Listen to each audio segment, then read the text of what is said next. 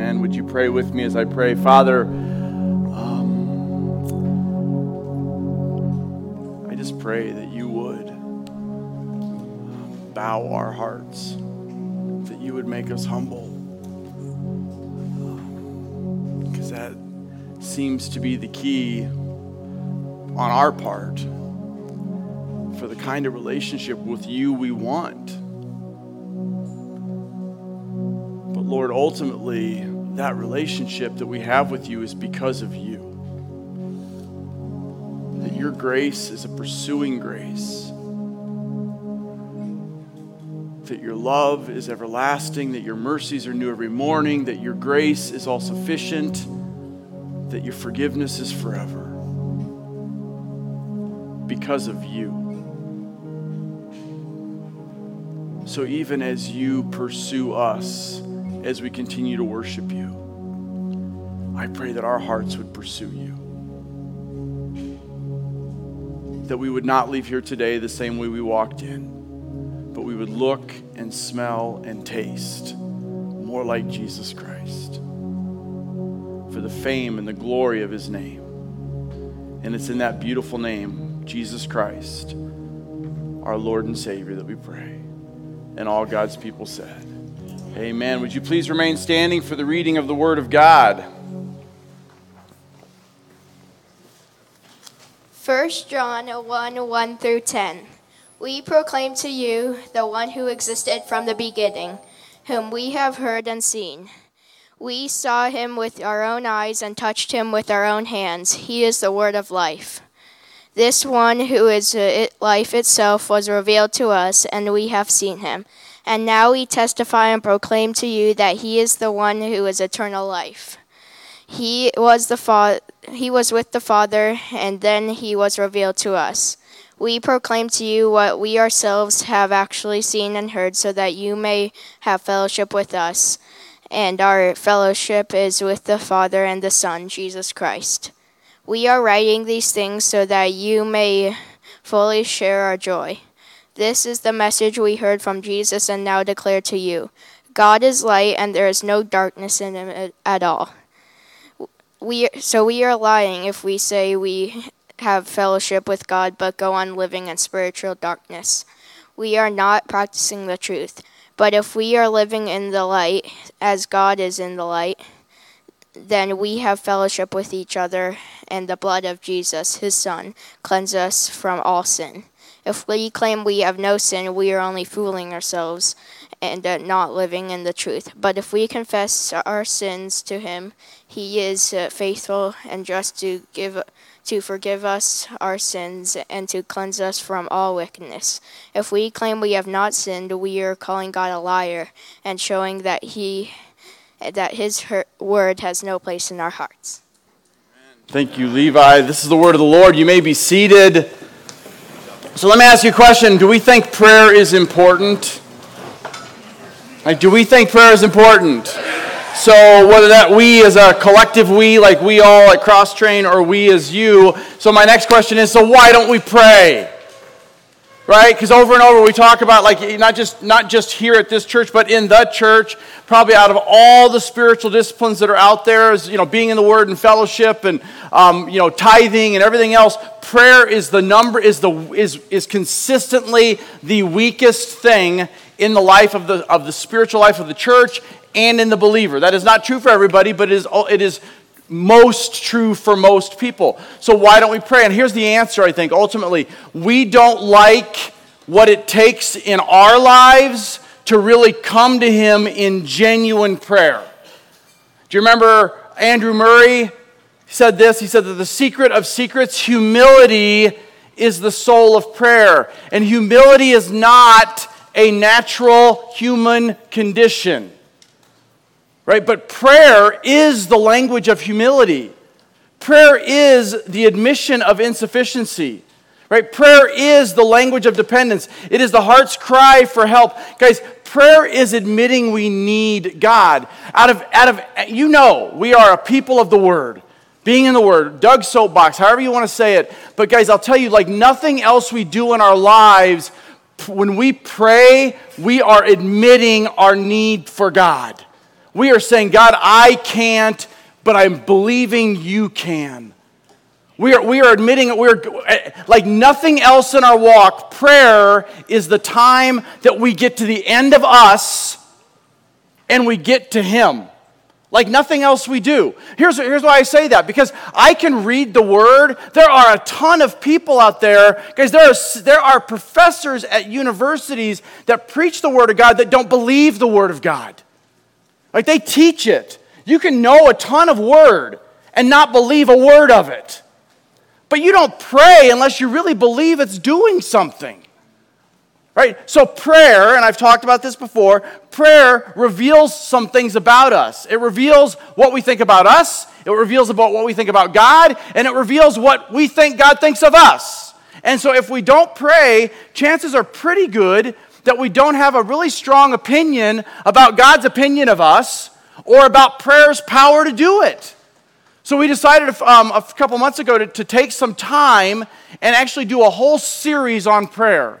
And we, and we call it this, we're calling it the secret to prayer, and we're, and we're loosely basing it on the book that's out. I think there's still a handful of copies left out in the lobby. Take one if you haven't, if you don't have one. Guys, if you're not reading it, you are so missing out on, on just a beautiful heart for prayer. I mean, I, it, is, it is nurturing my soul as I read through this book a second time. Um, last week, Dr. Roberts was here, the author of the book, and he preached on prayer. And, and a couple of things I took down as notes that I just wanted to remind you of as he talked, as he connected this idea of prayer and humility. He said this humility is our right view of ourselves in light of our right view of God. That's ultimately the definition of humility. Our, it's a right view of ourselves in light of the right view of God. And then I loved this part. When we come, I remember him saying this, when, we, when I've, I've written this down multiple times this week. When we come to God in our humility, He never responds with humiliation. Right? And, but, but if we don't believe that, we will not come to God in humility. And that's ultimately where we're going to end today. So in this series we're in, we're in week four. In week one, we talked a little bit about like what is the secret to this prayer life in First Kings and what's the secret to a power-filled prayer life. That was basically humility. In week two, we talked a little bit about the theology of prayer in First Thessalonians, and we talked about how um, like the theology of prayer is ultimately that it is what like what do we think about God and what do we think God thinks about us? That, that, that ultimately massively impacts our theology of how, we, how and why we pray. And then last week, Dr. Roberts, he talked about like in humbled hearing, what is the prerequisite for hearing prayer, like, like God hearing our prayers. And ultimately, he brought us back to this idea of humility and how Solomon um, was, was actually humble. Now, today, what we're going to do, and for the rest of the messages in this series, until we head up the hill together and finish the series actually up on the mountain at retreat, praise Praise the Lord. By the way, invite your friends. Guys, that is such a, if we believe in the collective witness of the body of Christ, meaning together there's something that this, I'm not making this up, Acts chapter 2, together there is a witness that the world needs to see. What a great opportunity for that than to say, hey, why don't you come hang out with us for a couple days in the woods?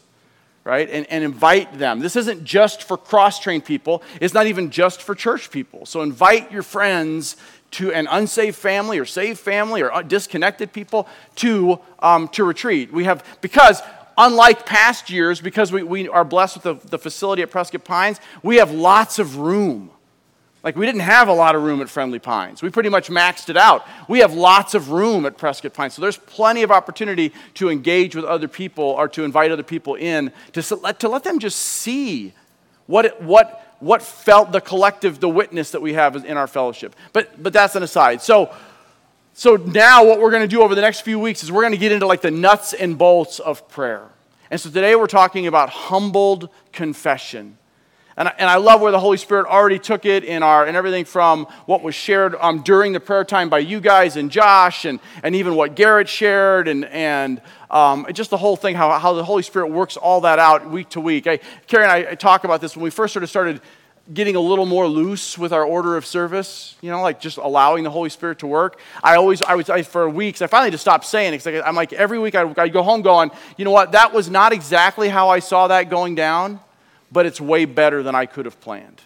right? And, and I would say the same thing about what's already happened here today. All, all I'm doing by coming up here to preach the word is not the pinnacle of our time together, it is just one more act of worship. We have been worshiping now for an hour, and we will continue to worship in the word, even as we talk about something that can feel uncomfortable, like confession, right? So let me ask you a question before we get to the question of the day. When I say the word confession, what do you think of? When I say the word confession, what do you think of? Cleansing your soul. Cleansing your soul. Good. Sloughing it off. Okay, sloughing it off. Awesome. What else? There's anything. There's, when, when, when, you, when you hear the word confession, what do you think? What? Catholics. Catholics. Thank you. I, I thought you were saying Aflac. I'm like, what? Wait. I'm like, Ray, Ray help me out here. Um, Catholics, okay, like a confessional booth. We have confessions. We have the, you know, the, all the things that, okay, that's good. Thank you. Thank you for being real. That's awesome. What else? Worthlessness. Worth, Worthlessness. worthlessness. I sinned, I need to be right with God. You guys are way too spiritual. Publicly. Don't we, publicly, okay. Don't we have any, are, are all of our police officers on vacation today? I think they are, or they're working. Or they're retired. right? Do, who do you, like, is, is confession not a word that is used sometimes with, like, police? right? It, like, right? So the confession isn't by itself a just all by itself a biblical practice. In the Bible, it's actually used multiple ways. Some of the super spiritual ways that you holy rollers are, are sharing, but then also another way confession is used that we're, it's not the theme for today, but it's, it's, it is a confession is a statement of belief. The Nicene Creed is a confession of faith. Oh, by the way, so is Romans 10, 9 and 10 right? If we confess with our mouths that Jesus is Lord and believe, and believe in our hearts that God raised him from the dead, you will be saved. Because with your heart one believes and is justified, and with his mouth he what? Confesses and is saved. Now, I, I wasn't admitting anything, I wasn't bearing my soul, I was just saying, I believe that.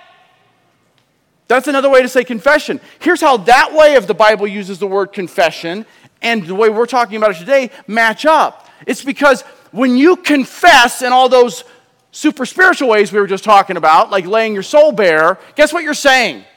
I believe that. I believe the gospel. So if we don't confess our sins ongoing, what, we're, what our heart is ultimately saying is, I don't really believe the gospel. And we're going to see that today. In our passage today, so, today we're talking about, so here's the question. So ultimately, in light of all that stuff about confession, here's the question How does admitting our wrongs, confessing our wrongs, lead to a better life? And the Apostle John, who wrote the Gospel of John and, and 1st, 2nd, and 3rd John and Revelation, he's going to tell us in 1st John, here's how it, confessing our wrongs leads to a better life. In 10 verses, he's going to tell us this life in Christ we want that we, so, that we, that we even heard people praying for, that is filled with perfecting joy, only comes one way, according to John, the Word of God. It only comes one way, and it's through continual, constant confession. So open up your Bibles to 1 John, and we're going to look at our first point. And I want to reiterate again, guys, that if you don't, that, that if we don't feel the need to pray, what we're ultimately saying is we don't feel a need for God in our lives, because that's really what that amount, that's really what that foreshadows. If we don't feel the need to confess, it's either because, one, we have an unhealthy view of ourselves and we don't think we have, we've done anything wrong, which is, a, which is a massive issue even within the church, right? Or we don't really believe in the grace, the full, beautiful grace of the gospel. And so hopefully, John destroys those myths today for us as we talk about this. So look at 1 John 1 1 through 3. He says this. 1 John's toward the end of your Bibles. Hopefully, you found it by now. Um, you should have already read it this morning as part of your daily reading. So, you should have it marked in your Bible before you got here. Hint, hint. Verse 1 of chapter 1 of 1 John. So this is the beginning of his letter that he's writing. That which was from the beginning, which we have heard, which we have seen with our eyes, which we have looked upon and touched with our hands concerning the word of life. Who's the that he's talking about? It's not a what, it's a who. Who's the who? Jesus. Remember John? How does John? Remember, this is the apostle. This is the apostle John. He's one of the big three: Peter, James, and John. He is the one who describes himself as the as the disciple Jesus loved the most. Right? He is the one that laid his head on Jesus' shoulder. He is like if, if there was a BFF for Jesus in the in the twelve, it was John. He's the one that starts his gospel with in just like he says here it, that which was from the beginning. How does John start his gospel? In the beginning was the Word, and the Word was with God, and the Word was God. He was in the beginning with God, and all things, all of this that has come into being, has come into being through Him. And none of this has come into being apart from Him. And in Him was life, and the life was the light of men. And the light shined in the darkness, and the darkness did not overcome it. Right? And then he goes on to say, and that word became flesh and made his dwelling among us. And look how he keeps going in this letter now he's writing to the church. The life was made manifest.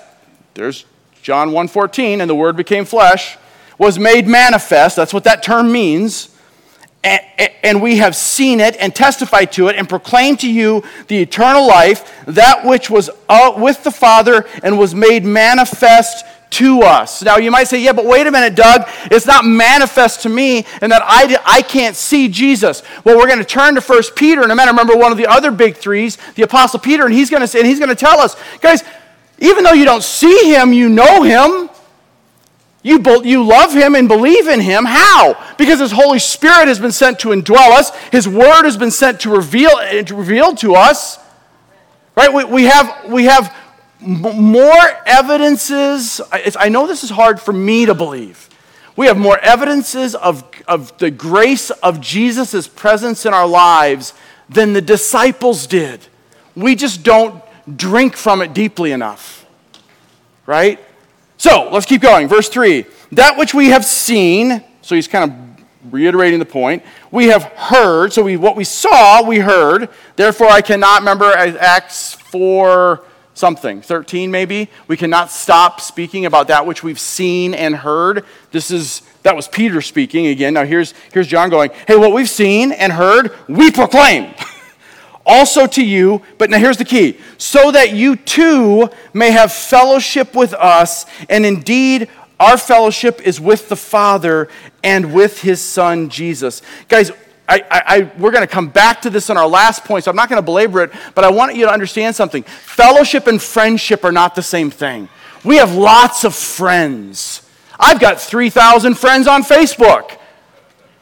Right? I've got 500 followers on Instagram. I don't, but I'm just saying. Like, I, like I've got Twitter, whatever Twitter people are. I've got, I've got friends that I've, that, that I've not inter, that I maybe, uh, like, like when you're talking to somebody, hey, do you know so and so? Yeah, we're friends. Well, and then you kind of backfill. You go, well, actually, we maybe communicate once every couple years, if that. But you still put, your, put them in a friend group. That's not fellowship.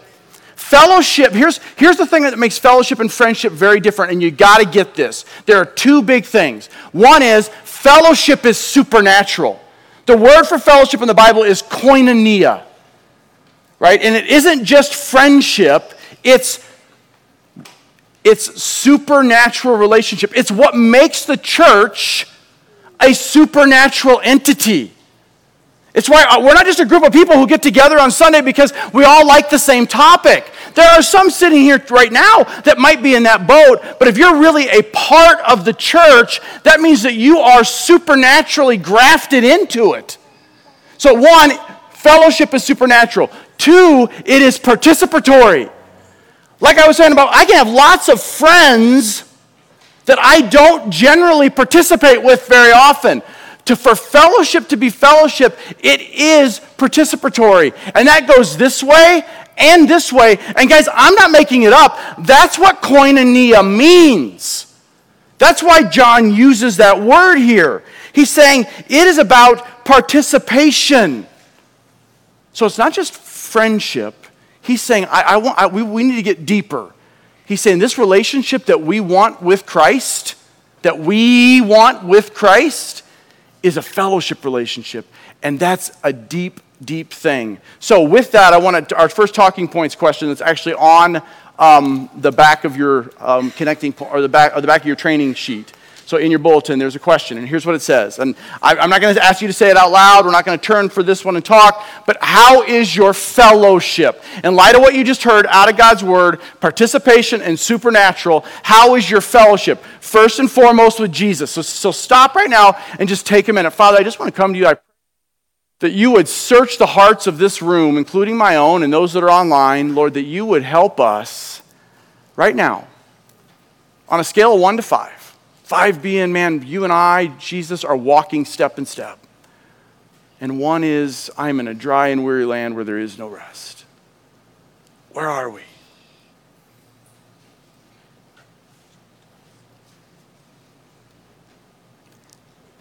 Okay, so now I'm not going to ask you to even raise a finger or something. I'm just uh, like, like, give me a score.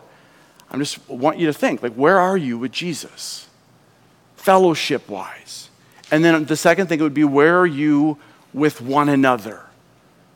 Fellowship wise. So take a second and just act like how connected are you to other brothers and sisters in Christ? Because here's the, here's the thing you, you can be friends with an unregenerate person.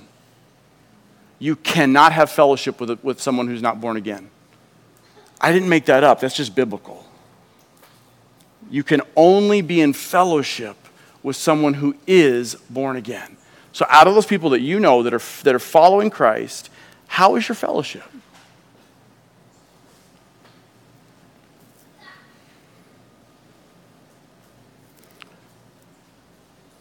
Okay, so our question today we're asking is so, how does confessing our junk, our wrongs, lead to a better life? One, it is the gateway to this fellowship right? It is this relationship with Christ we want. And our second point is that is filled with perfecting joy. And, it's, and our second point is one verse. So let's read it. Verse 4. He says, in verse 4 of 1 John, he says, And we are writing these things to you so that our joy may be complete. Now, just like friendship is not the same thing as fellowship, biblical joy is not the same thing as happiness. So he is not saying so that you'll be really happy. He's saying you'll be full of joy. And I read that and I go, okay, well, so, and then, and then he's not just saying that you'll be full of it, but he's saying that it will be complete. That word complete there actually is, is actually in the tense of completing. So perfecting. So he's saying that you that I'm writing these things to you so that your joy would be in the process of perfecting you. Meaning, it, your joy in Jesus is going to make you feel satisfied. And does it? Now you say, yeah, but that's really wonderful, Doug, but, but how? Like, like, like that, that's easy to say, but the world is hard. I'm glad you asked. Turn, if you would, just a few pages to, your, to the left, back to 1 Peter. 1 Peter chapter 1, it's a letter that we went through together not so long ago. But in 1 Peter 1, so remember, Peter is one of the other big three apostles Peter, James, and John. So John is writing a letter long after Peter has been executed upside down by church tradition. He was crucified upside down. John writes 1 John sometime probably after that, but before he's probably got 1 Peter in his hands. And yet, look at what he says. So look at how Peter and John are so similar in what they say. I'm just going to pick it up in verse six. In this you rejoice. Now, I, I said I was going to pick up in verse 6, but I lied. Because when we read something in the Bible, and we're talking about training people to teach God's truth, when you read something in the Bible, you're sitting in your D group, which, as RJ said, could just be three ladies sitting in a coffee shop talking about the Word of God, and you get to a section that says something like, and in this will you greatly rejoice, you need to ask yourself what, some question which would seems obvious. What's the question? In what? What's the this? Well, here's the this. Right? Look at verse 3, the end of verse 3. Part of the this is you were born again to a living hope, to the resurrection of Jesus Christ. That's a pretty big this. Verse 4. And oh, by the way, not only have you been born again, but your inheritance is imperishable and undefiled. Pretty big thing to rejoice in. And then look at verse 5 as if all of that's not enough, and that salvation is going to be revealed to you in the last time. So Peter is saying, because you've been born again, you have an inheritance in heaven waiting for you, and it's going to be revealed to you, and those are promises you can count on.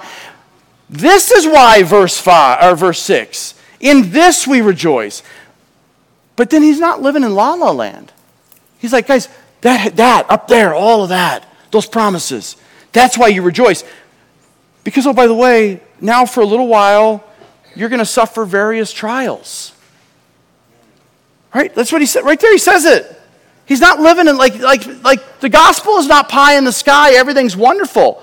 The gospel is the here and now impacts there and then for glory because that's what matters. You are, as, as hard as as painful as, as the stuff that was confessed even during our prayer time, or losing a loved one, or what, as hard as it is, guys, if we will allow the grace of God to let it do the conforming work in our lives, God means it to be, I'm telling you, you will never enter, you will enter into glory going, Thank you, Lord, for making that happen in my life. Because that's, it's really hard to do when you're in it, and that's part of why we really need one another to remind ourselves of it. And we'll get back to that here in our last point. But look, I'm spending too much time on this, on this second point. Look at what he says. Verse 7 So, because life's hard, the testing of your faith, uh, that, that the tested genuineness of your faith, more precious than gold that perishes through tested with fire, so I should have just let Peter talk for me, because he's just saying what I just said, may be found to result in the praise and the glory and honor of the revelation of Jesus Christ. Now, this is the part I, I, alluded to in our first point. Though you have not seen him, you love him. Though you do not see him. Now, he's talking to people that never met Jesus. He's saying, though that you don't see him now, you believe in him and you rejoice with, what kind of rejoicing? You rejoice with a joy that is inexpressible because, and, because, and it is filled with glory. And because of this, you obtain the outcome of your faith which is the salvation of your souls. Guys, joy is not happiness. How is it found? It's found by, by recognizing that the stuff you're going through now is, is completing you. That, that, so, how, so how do we hold on to that? Guys, ultimately, here's in the because when, when, when we're in the midst of, of trials that many of us are in personally, and frankly, that our nation is in right now and that the world is going through, here's, here's the question. It's back to what I talked about last week when I did, the, um, when I did like the, our introduction time. Whose voice are you listening to? Right? Whether you see what's going on in your life, in your family, in the world, as something that will bring you joy, not happiness, joy, or whether you allow it to bring you misery and anger and strife and worry has everything to do with one thing, and that is what voice are you listening to? So, the next training, the next training um, point is this. So, the next talking point is this. Think back to what you think about, listen to, watch, and discuss most. Is it filling you with joy? How do the voices you hear impact your soul? What are some specific things you do to lift your spirit and find His perfecting joy? So I'm going to give you a minute, like one, to turn to the people that you're sitting with and, and, and answer this question. So, how does what you're listening to affect your soul? I mean, I'm talking on a practical level. Think about the stuff you watch on TV, the movies you watch, the music you listen to, whatever it is. How does that make you feel on either like good or bad? right? And then, and then we'll just answer together the second part, which is some, what are some ways that we can turn our mind's attention and heart's affection back to Him? So go.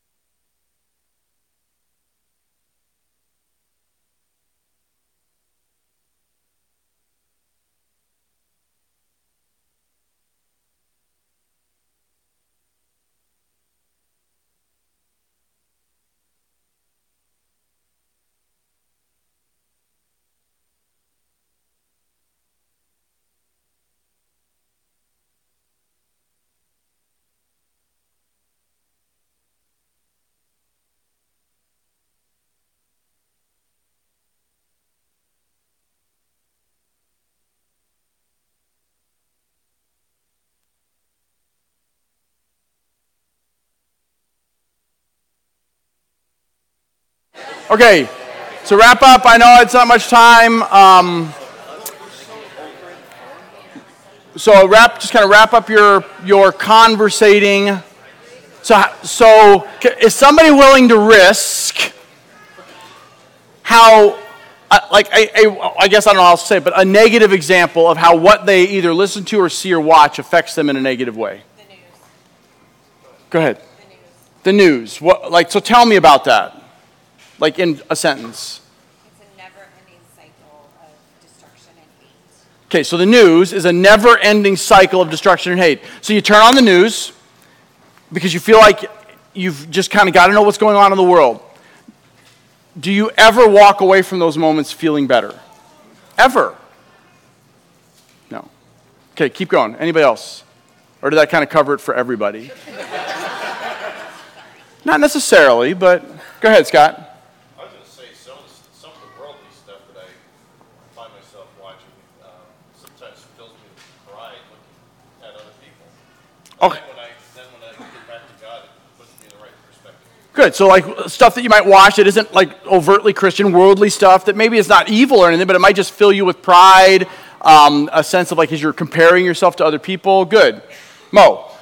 Well, I, I want to say I just really like to piggyback off that. that, that I, I feel gratitude in a way that I, I, I listen, make my own conscious thought process through that.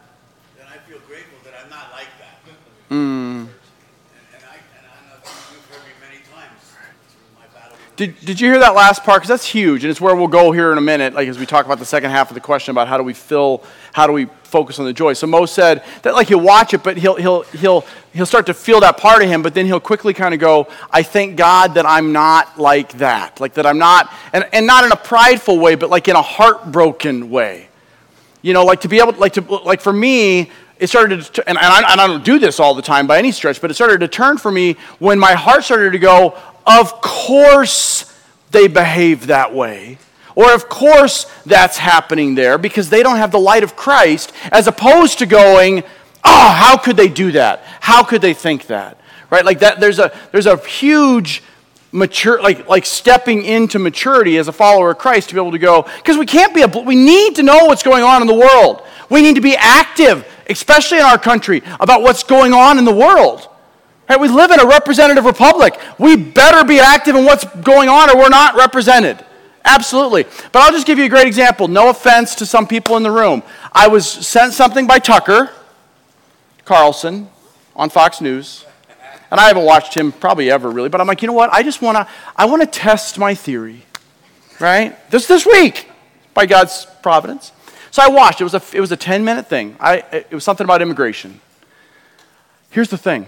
I, I agreed with every single word that came out of his mouth. I did, which didn't surprise me, honestly. It was a conservative view. It was, I, I, he wasn't talking spiritual things. He wasn't, I agree with every word that came out of his mouth. I still walked away so angry. Like I felt like I had to take a bath.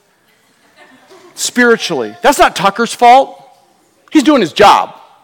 It's my fault. But guys, don't, here, here's my plea again. Do not deceive yourself into believing that listening to those voices can you can somehow just turn that off and turn back on the God moment because you can't. It takes time. It, it's filth takes time to get off of you.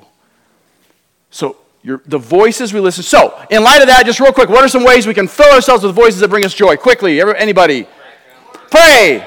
Thank you. What? Fellowship. Sing. Good. Read the word. Yeah, I, I mean, I, again, and not just because it's just safer for me to use personal examples. So, you know, my dad passed away on Monday. I went to be with the Lord. Um, I've just been in a funk all week. So last night, I got home from helping we, the music team do some stuff here. I came home. I'm like, hon, I just got to go for a walk. I put in a song that's back in like 2004, 2005 from MercyMe called Undone. And I turned up my earbuds as loud as I could, and I probably listened to that thing five times on my 20 minute walk. And it's, it's, it says, To the cross I run, holding high my chains undone. And I find I am finally free, free to be what I've become. And I just, And I just listened to that until I believed it. Right? And, and guys, it makes such a difference in our lives. Dr. Martyn Lloyd-Jones, who was sort of the 20th century version of the 19th century Charles Spurgeon, he was a British pastor who everybody like talks about, quotes, taught. You know, a lot of what you think of as good Bible teaching today is because of Dr. Martyn Lloyd-Jones in the in the early 1900s. He said this: "Joy inexpressible describes a condition of the soul." That takes place when the Lord Jesus pours out his Holy Spirit upon the soul of a believer because, because the soul of the believer has been poured out onto Christ. Like, that's what biblical joy is. Because that's what the gospel promises. That's what Peter was telling us. Right? But don't we want these things? I mean, life everlasting, mercy in abundance, grace without end, praise overwhelming, joy inexpressible. Don't we want those things? That's what the gospel, that's what the gospel promises.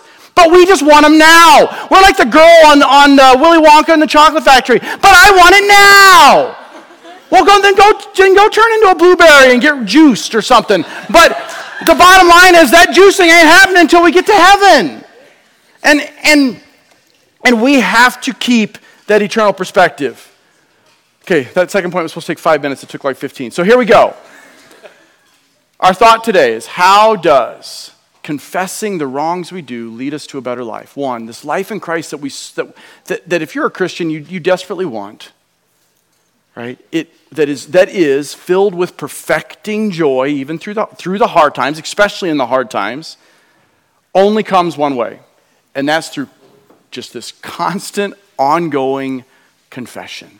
And that's what, that's what John is going to show us with our last few verses. So take a look at 1 John, we're back in 1 John, starting in verse 5, comes through constant confession. This is the message we have heard from him. So, so he started out with here's the person, here's what the person does, brings us joy, here's the message. This is the message that we have heard from him and proclaimed to him that God is light. Remember John 1, his gospel, John 1? In him was light, and light was light, or light in him was life, and the life was the light of men.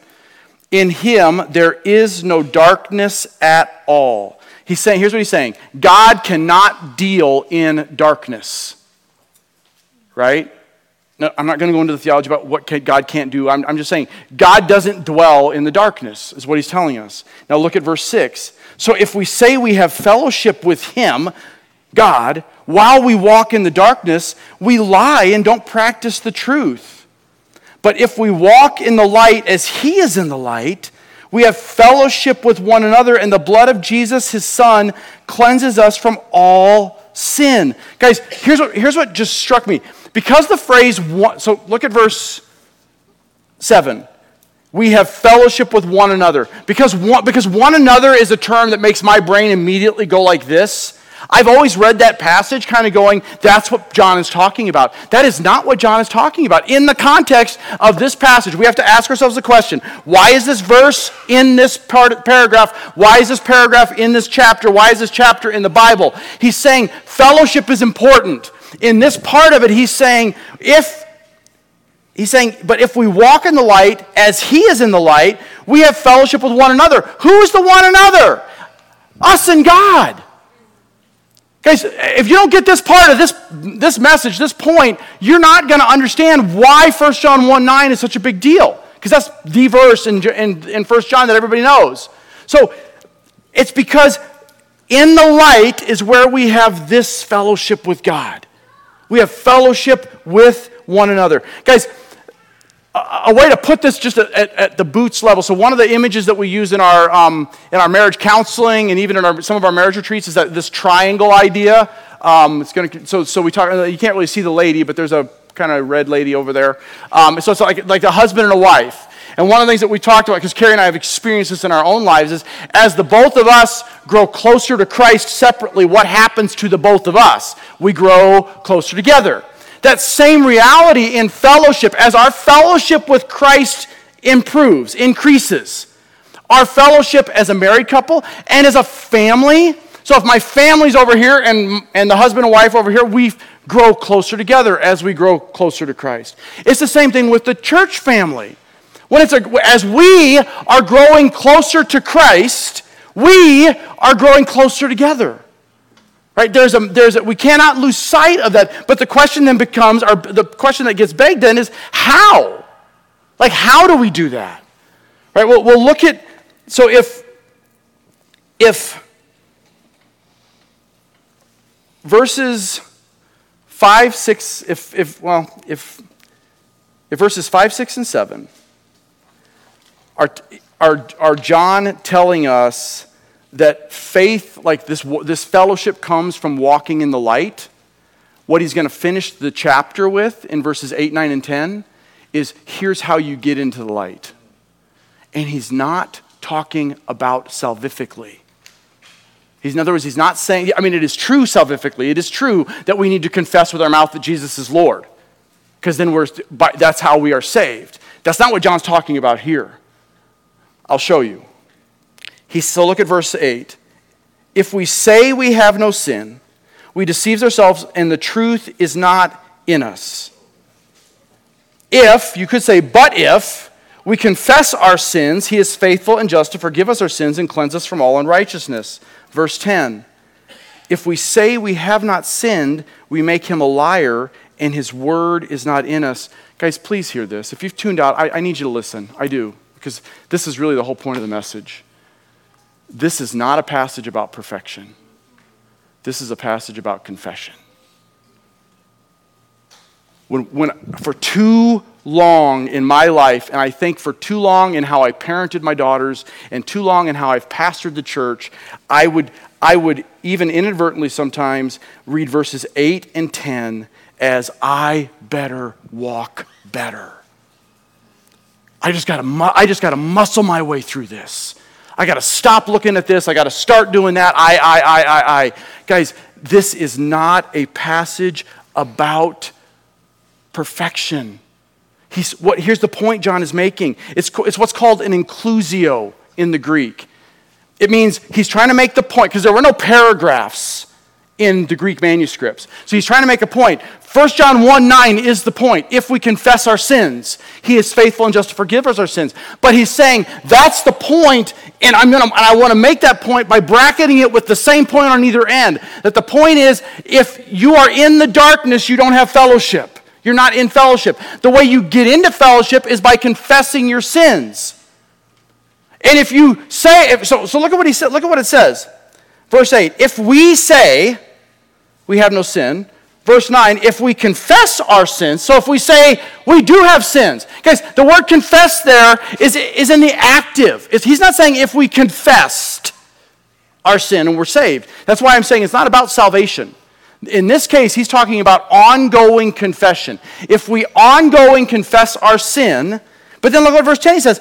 He's, he's making the point, it's the same point he made in verse 8. It's the exact same point. He's just repeating himself to make emphasis on verse 9. He's saying, but if we say we don't have sin. So, in other words, guys, if you're sitting here today going, I have, I have nothing to write on my card,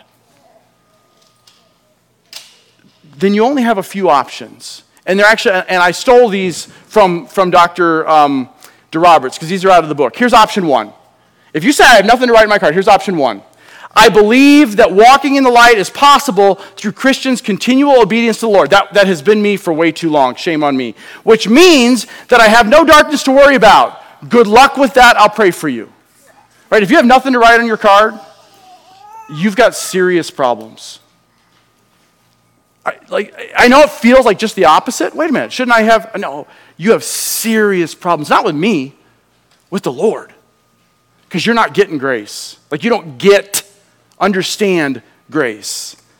Option two, we can fake it, which is what the church is so good at. We are all so good at this. You can fake it and keep up the exhausting effort of living with, the, with a life of pretense of the light, only to fool yourself and those around you, but never God. So you can just keep showing up and pretending like your life is great and you're not struggling. Or here's the third one you can try your best to love God and those around you. So, you, so, so there is effort on our part. And you can also humbly confess those moments when you're walking in the darkness.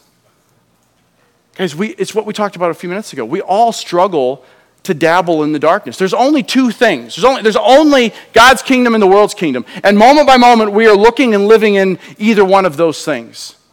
They don't, and all the world things don't necessarily look ugly and evil.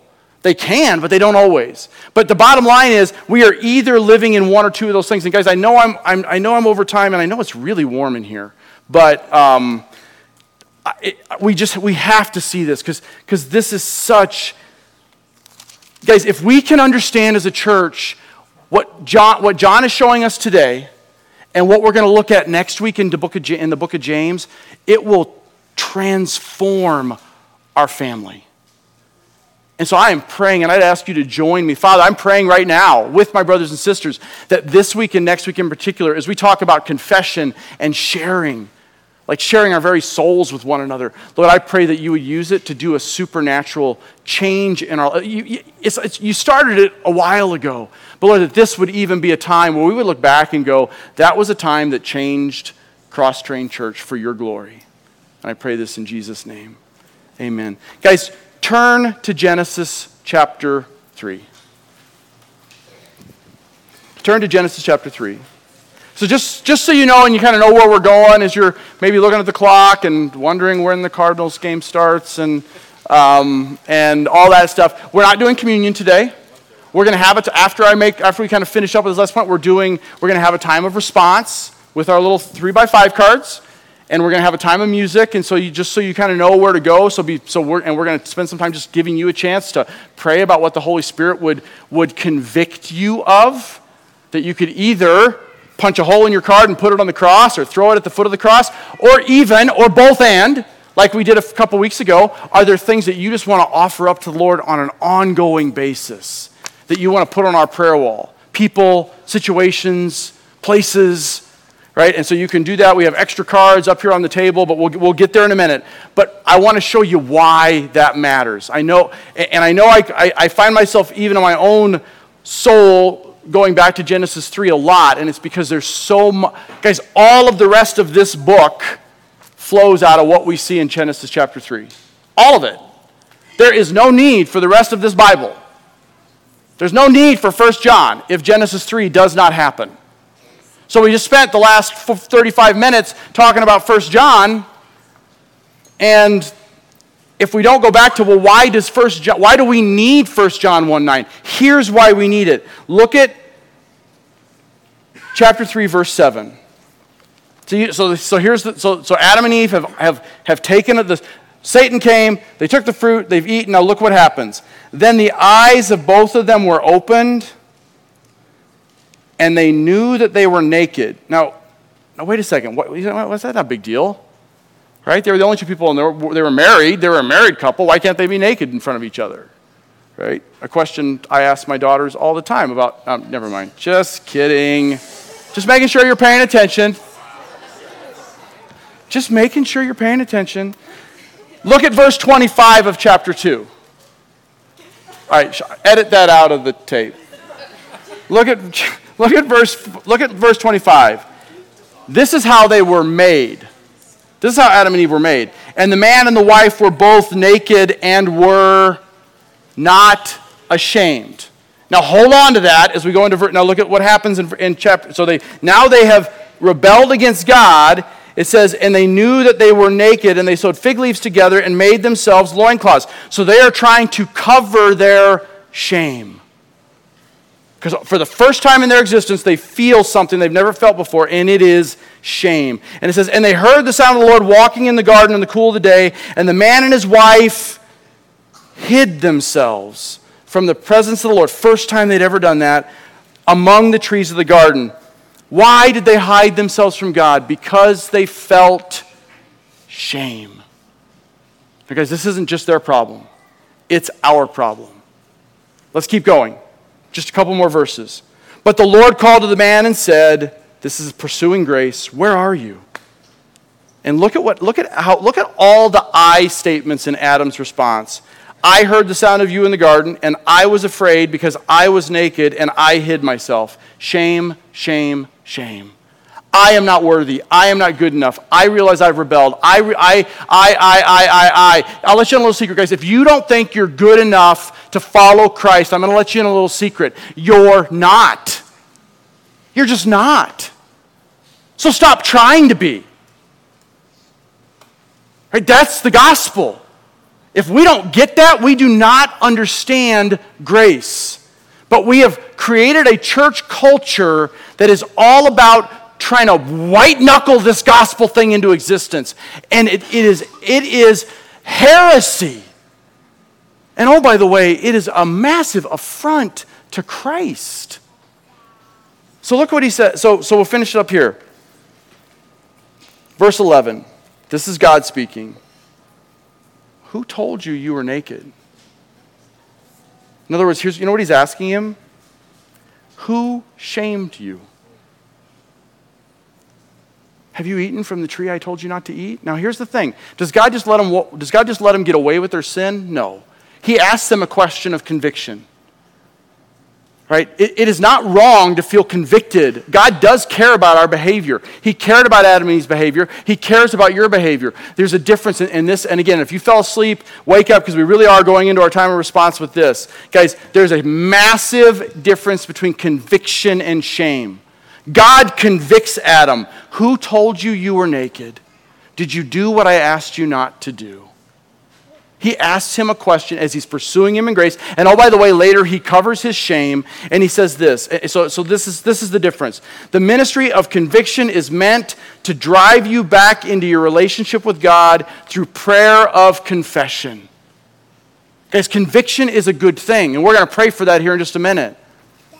But what the enemy does, do not let the enemy steal the fellowship you have with Christ by making you hide in shame because shame keeps you away from your relationship with God. Shame will keep you from writing stuff down on your card. Shame will keep you living in the darkness that John talked about. Remember what he said? If you say, My card is white, then you're calling God a liar. Right? Saying that then you have no fellowship with him. In that moment, you have no, he's not, this is not, he's not saying you're not saved. Might be true if you've never come to faith in Christ. But if you've placed your faith in Christ, that doesn't mean that we can't still dabble in the darkness. And he's saying, if you say to yourself, you know what, I have no, I have, I have no darkness in me. He's saying, then you're not really getting the truth of the cross of Jesus Christ. How do we get to this place where, where we can live in conviction but not live in shame? there's only one way to answer that, and that is to run, run, run to the cross. To the cross I run, holding high my chains undone. And I find I am free to be what I've become. Guys, run to the cross. Do you understand that? Do you understand that you are completely and utterly known? Everything about you. Here, here's what blows my mind about how I used to think about this and how I still can get trapped in this thinking. Not only can I not hide my sin from God, and neither can you, there's nothing you can hide from Him. You can hide it from each other, but we can't hide it from Him. We don't need to, but we think we do. We think there's something we could write on this card that somehow He isn't going to annihilate.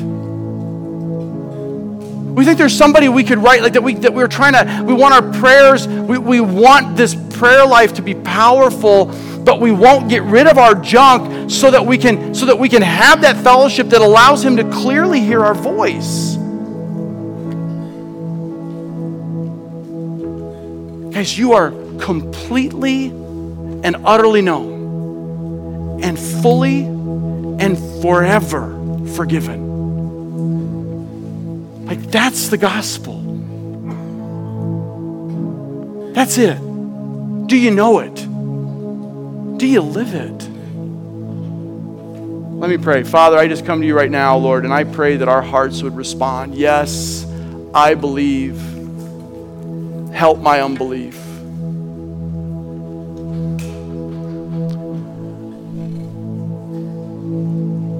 Lord, I I come to you right now with my brothers and sisters and on behalf of my brothers and sisters. And I pray that you would search us, oh God.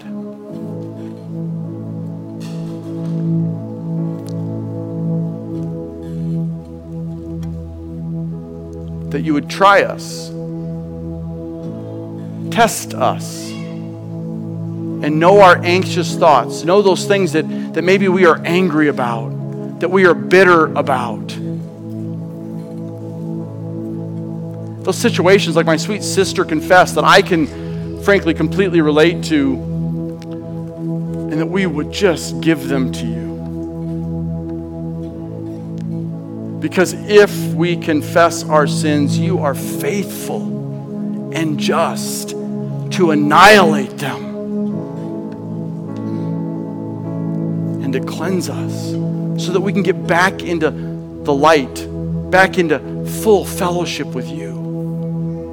Lord, this will, this will radically change my life, my marriage, my family, this church, the globe, if we would just understand it. How do I know? Because it's the gospel. It is the good news that you have done for us what we could not do. But we diminish it. We, you, you're the, you, are, you are the one who makes the offer. Come. Come to me, all who are weary and heavy laden, and you will find rest for your souls. Just come. Stop hiding. Just come. And you're also the one who is the offering. Father, forgive them, for they know not what they do. It is finished. So, Lord, I, I pray that not just in the next few minutes as we respond with our little cards or as we respond in song and even in fellowship afterwards, I pray that as we walk out of here today and as we go through our week, we would be quick to listen to the voice of truth, that we would be quick to run to the cross of Jesus Christ, that we would lift our chains up and go, Not anymore, Satan, done. We have been set free. And if the Son has set us free, we are free indeed. Let us just live that way. And in those moments where we find ourselves getting dragged back into the darkness because we're listening to the wrong voice, we're listening to the voice that's trying to get us to hear shame. I want to pray that you would supernaturally impose the cross of Christ on that and say, Satan, go to hell where you belong. Amen. You have no place in our lives. But we are in a fight. And we're going to fight the only way we know how, and that is with the truth of your word and the power of prayer and the presence of your spirit. And those things are more than sufficient to win the battle. So, Lord, I pray that, that even as fatigue or, or whatever it is people are feeling, or, or, or, or just apathy, Lord, I want to pray that you would wake us up, that you would wake me up, that you would reveal things that are down deep in my heart, the junk that maybe I thought was done and it's still there, and that I would give it to you, that I could be free of it, that I could walk in the light because I am a child of the light. And because you are the light, that's when we have fellowship with you.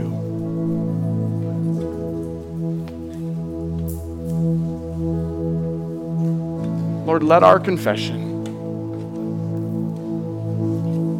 let our confession restore